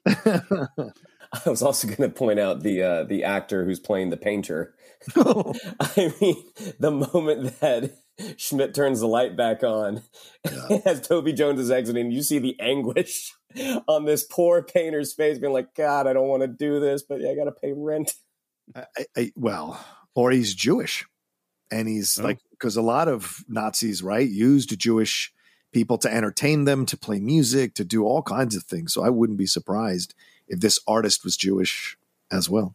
Yeah, I don't know that this artist lives out the day once he's done with his painting. Uh, and the, the important piece of information we get here is that we found Erskine, we know about the super soldier serum, and there have been orders given to take care of it. Before we left the scene, I want to talk about this. The opera that is being played here, I think, is really important. Dr. Zola. It's uh, Wagner's Der Ring des Nibelungen. I I apologize to any German people if I mispronounce that. What do you think? But Wagner was anti Semitic. And so this is something that's a big deal. Masterpiece. And this particular opera, I think, is about a ring or try, trying to get some kind of power uh, and what it does to people when they get that power, right? And this is the same soundtrack or the same song that is playing at the end of Excalibur. Yep. When Mordred and uh, Arthur have that battle and he yanks the spear to himself to kill Mordred, you know, so this idea of these of these things that you must possess these objects that you possess and once you possess them what it co- what it changes within you and changes the other people who want to have those objects as well so just a nice use here because normally you see opera and it's like oh it's stereotypical villain opera that makes sense but this one has a little more subtext to it that i think was very smart of joe johnston and the production people to use Well, and there's a direct connection. I'm really glad you brought that up. There's a direct connection between the Ring of the Nibelung, and I did about the same pronunciation that you did, uh, and the Lord of the Rings. Like Right, that's yes, acknowledged. There, there's definitely there. Right right We're driving through Brooklyn with Peggy. By the way, this is all in Manchester in England. Oh, There's really? a lot of redress. They had like one street that they felt they could use that they just redressed over and over and over again.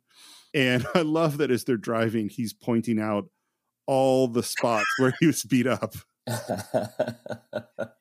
Kids, let me tell you something. This is not something you want to do to impress a woman in the car. Is to tell her all the places that you got your ass kissed, kicked. It isn't a really good thing. Did you have something against running away? You start running, they'll never let you stop. You stand up, push back. Can't say no forever, right? Great moment. This is a this is a great scene, and you can see you get a sense of the man that Steve is, and that you know he's sitting with this you know very beautiful woman, and he's completely focused on on what it is that he has to do. And you notice Peggy Peggy watching him and him not watching her. And but he, there is a moment where he says, I guess I just don't know why you'd want to join the army if you were a beautiful dame. Or a beautiful a woman. An agent, not a dame. You are beautiful, but First of all, I could picture all the little ellipses in how that line was written. it's really good. And she says, You have no idea how to talk to a woman, do you? I think this is the longest conversation I've had with one. I agree, John. This is the great love story in the Marvel universe. Yes. And it's what's so great about it is she loves him from the beginning, it yes. seems like. Yes. She loves him for who he is as a person first. Yep. And the muscles later are a nice extra They're a bonus. bonus, right? But it's about who he is as a person first. Uh, and because she's, you imagine she's probably been hit on by a bunch of dudes who think that they've got the key to unlocking Peggy Carter, uh, but they don't. Peggy Carter's a completely, uh, um, she's a very, um, how could self-possessed woman. She's, Mm-hmm. very, you know, she's gone through, and she has that exchange with Steve where she says to him, you know, I know something about having doors slammed in your face and trying to prove yourself. I totally get it. So without putting too big of a highlight on it, you pick up the su- the exactly what she's referencing and what she's talking about, which I like. You know, they're having that connection here of similar and shared experiences. and you get to you get to watch the reverse of their situation in what if when Right. she's the one who Right. gets the serum and he pilots he pilots the uh the armor that that Stark builds and that the feelings are still the same. Yeah. The other thing we get in the, this scene is the very first of the references to the dance. Yes. You must have danced. Well, asking a woman to dance always seems so terrifying. And the past few years just didn't seem to matter that much. Figured I'd wait. For what? Right partner. Ah, beautiful. It really is. Part of what I love about their relationship is that deep down they both know. You know? Yes. Yes. And maybe Steve, because he's inse- more insecure at this moment, can't trust that he knows, but he kind of knows, I think. And there's a reason why this is the longest conversation he's ever had with a woman because he kind of is maybe subconsciously sensing or feeling comfortable around her. Mm-hmm. And so he's able to maintain a conversation here with it, with, as with other women he probably wasn't able to. Well, and this is someone who he has a shared goal with. Like Yes. they're not talking about they're not talking they're not discussing the dynamics of a relationship. They're both in the service of the greater good. We pull up in front of an antique store. We get in. There's this old woman who greets them, and we get this little, you know, code speak about an umbrella and stuff. And then she pushes a button, and they go into the secret passage. We see that she has like a gun hidden below the desk. By the way, the original lab where the super soldier serum was done was hmm. in the basement of Roz's delicatessen in the comics, and Roz is the name of Jack Kirby's wife. Oh, that's awesome. So we go down through the MPs into this hallway, and this is, I think, the shot that you mentioned before, Shannon, where he walks into the lab and the camera pushes in on him, and we see this space, and in the middle of this space is this Iron Maiden looking thing. Senator Bragg, glad you can make it. Why exactly am I in Brooklyn? We needed access to the city's power grid. Of course, if you'd have given me the generators I requisitioned. A lot of people asking for funds, Colonel. Oh, this is Clem. Uh... Fred Clemson, State Department. I love that the center says, geez, someone get that kid a sandwich. Uh, and his companion is Richard Armitage, uh, who may not uh, people may not know the lead the lead in The Hobbit. Uh, they're Oh. Martin Freeman, they got the lead dwarf. Thorin Oakenshield. Yeah, Thorin Oakenshield. Yeah, wow. I would never have known. yeah, unrecognized. We begin with a series of micro injections into the subject's major muscle groups. The serum infusion will cause immediate cellular change.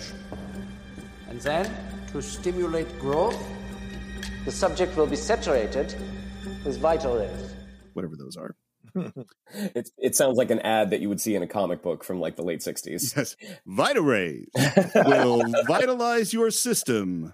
Um, and they give Steve a shot, and this was in all the trailers. That wasn't so bad. That was penicillin. you know, he starts getting these huge injections from these blue things hitting him in all these places. Now, Mr. Stark. And this big thing that Steve is in closes up, rotates up. All the camera work is super dramatic. And they attach these, you know, big steaming pipes to the thing. Stephen? Can you hear me? It's probably too late to go to the bathroom, right?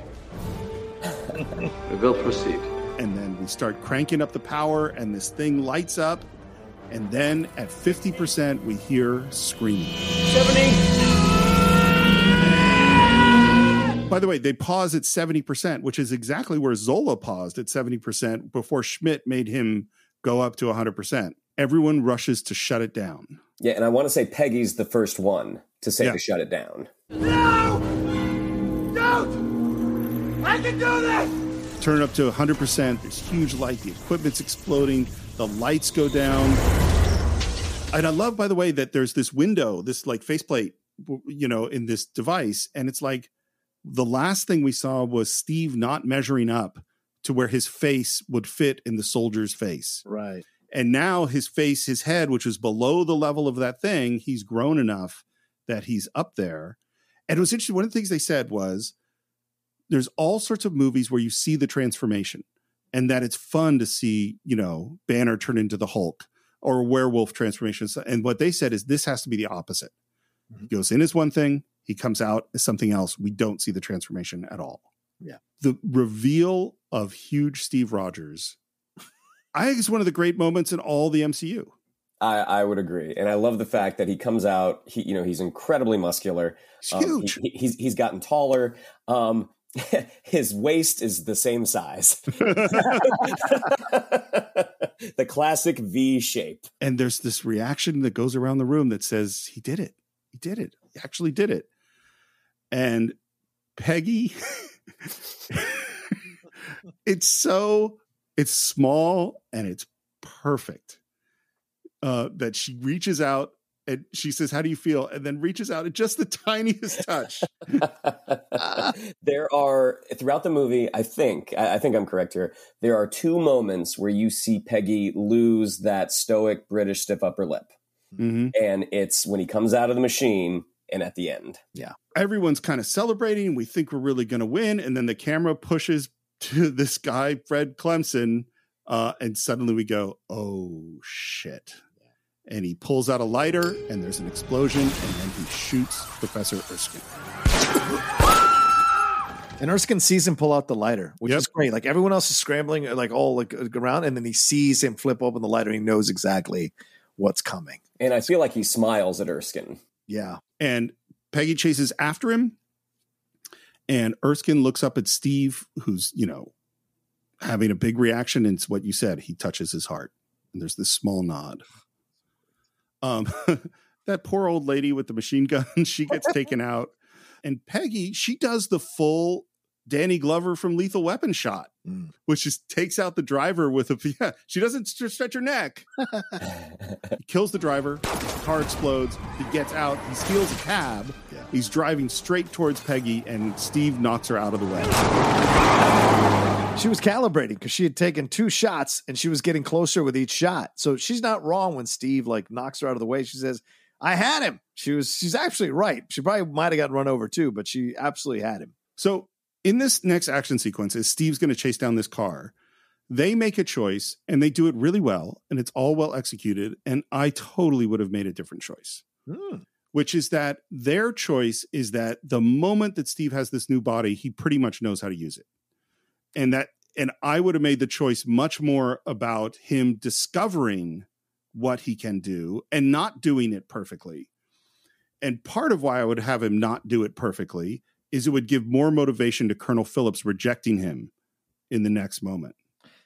Yeah, this is later the ba- I've had this battle with Matt Nost on top ten all the time because he feels the same way about it, and I, I don't. I I, I think it Mm-hmm. It's makes- a really good sequence. Oh no, it is. And Yeah. it's- the reason is because uh, he has already kind of had some kind of training there in the military.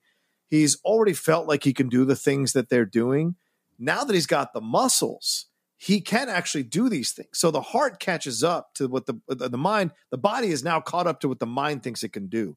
And remember, this is his area of Brooklyn. They showed he's talking about where he everything. So he knows where to go instinctively to try to catch it. And he does fly into a, a wedding shop or whatever through the window. So yep. he isn't hundred percent accurate. But I get the criticism, totally respected. But I like that they they still had a little bit of him figuring it out. But the fact that he's a hero and he comes to it quickly, I think is about adding that element of or reinforcing that element that this guy is destined to Yes. be this. And Yeah, so he comes to it a lot more quickly than maybe someone else might have. It was the one piece from him that was missing. Yeah, right. And now he's complete. I think that is exactly the choice they made. I think they execute that choice really well. That's what I mean. It's like I would have, I would have had him bump his head on a door because he's used to being shorter. You know, Oh, maybe, yeah. like I would have had a little bit more of that. Yeah. You know, or like the thing of, you know, you know how much strength it takes for you to lift up a thing. Well, for him, it took all his strength to lift up a thing. Yeah, maybe that moment when he jumps the fence, Steve, he stops for a second when he lands. and goes, "Oh my god, I can do that!" Exactly. No, yeah, that- That's all I want. I totally get that. Or that he over jumps the fence because he doesn't know how high he can jump. Right, right. Those are the things, and I, same sequence, but just have more discovery. You know, and more joy. Like, because like the first moment they start chasing after them, and he's running, you know, fifty miles an hour or whatever. Mhm. Um, by the way, they said that uh, Chris Evans's run was so unique that they couldn't double him. That they couldn't find a double that could run and have it match. So he does almost he does a lot of his stunts and a lot of his running. They also said he was very fast. Um, Yeah.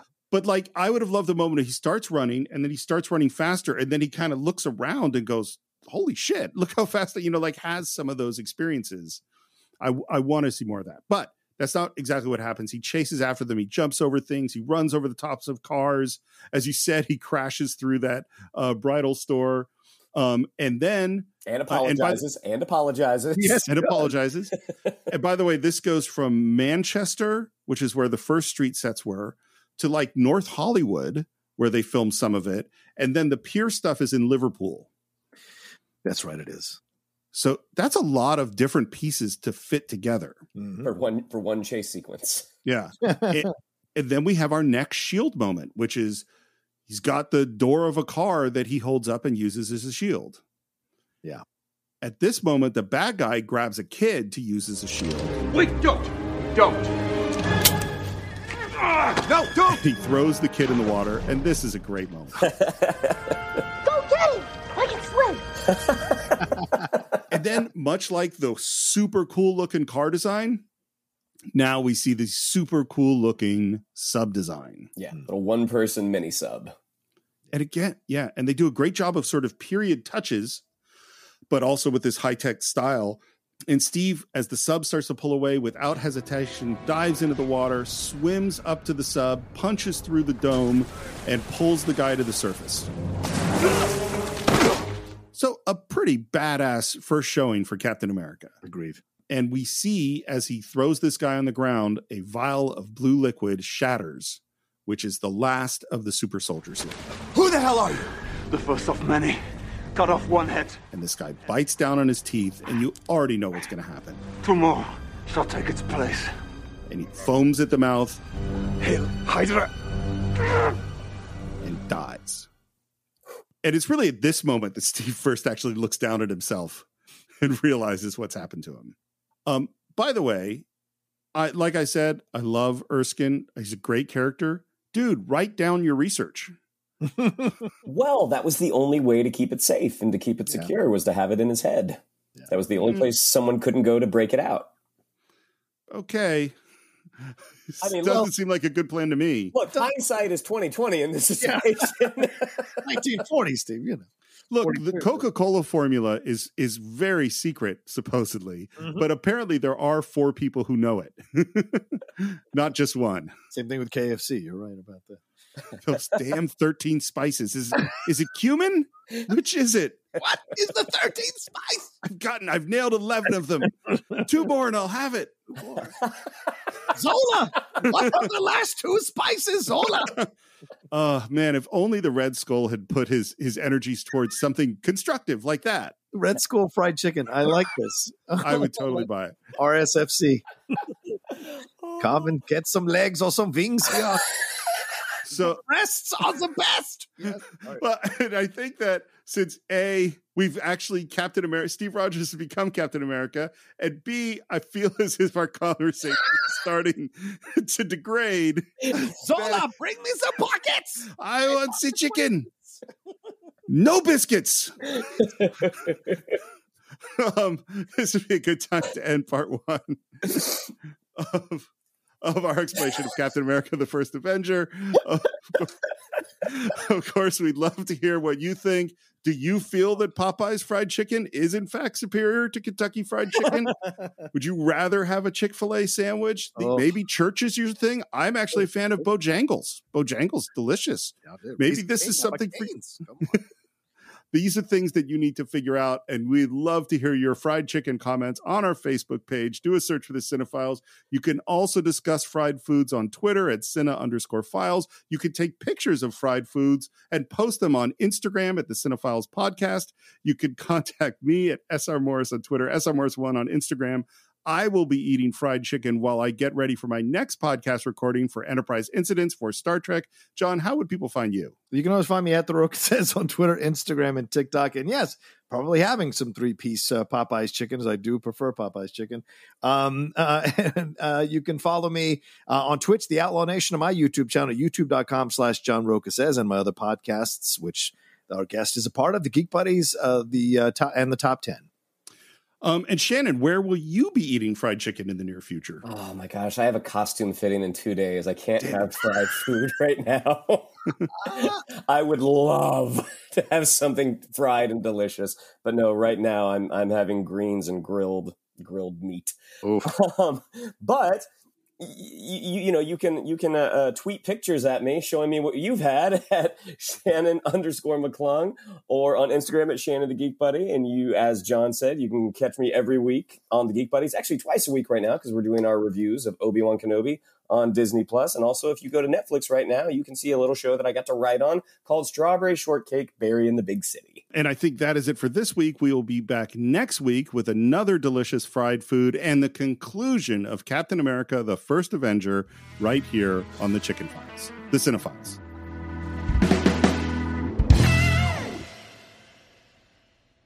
Say goodbye to your credit card rewards. Greedy corporate mega stores, led by Walmart and Target, are pushing for a law in Congress to take away your hard earned cash back and travel points to line their pockets. The Durbin Marshall credit card bill would enact harmful credit card routing mandates that would end credit card rewards as we know it. If you love your credit card rewards, tell your lawmakers hands off my rewards. Tell them to oppose the Durbin Marshall credit card bill.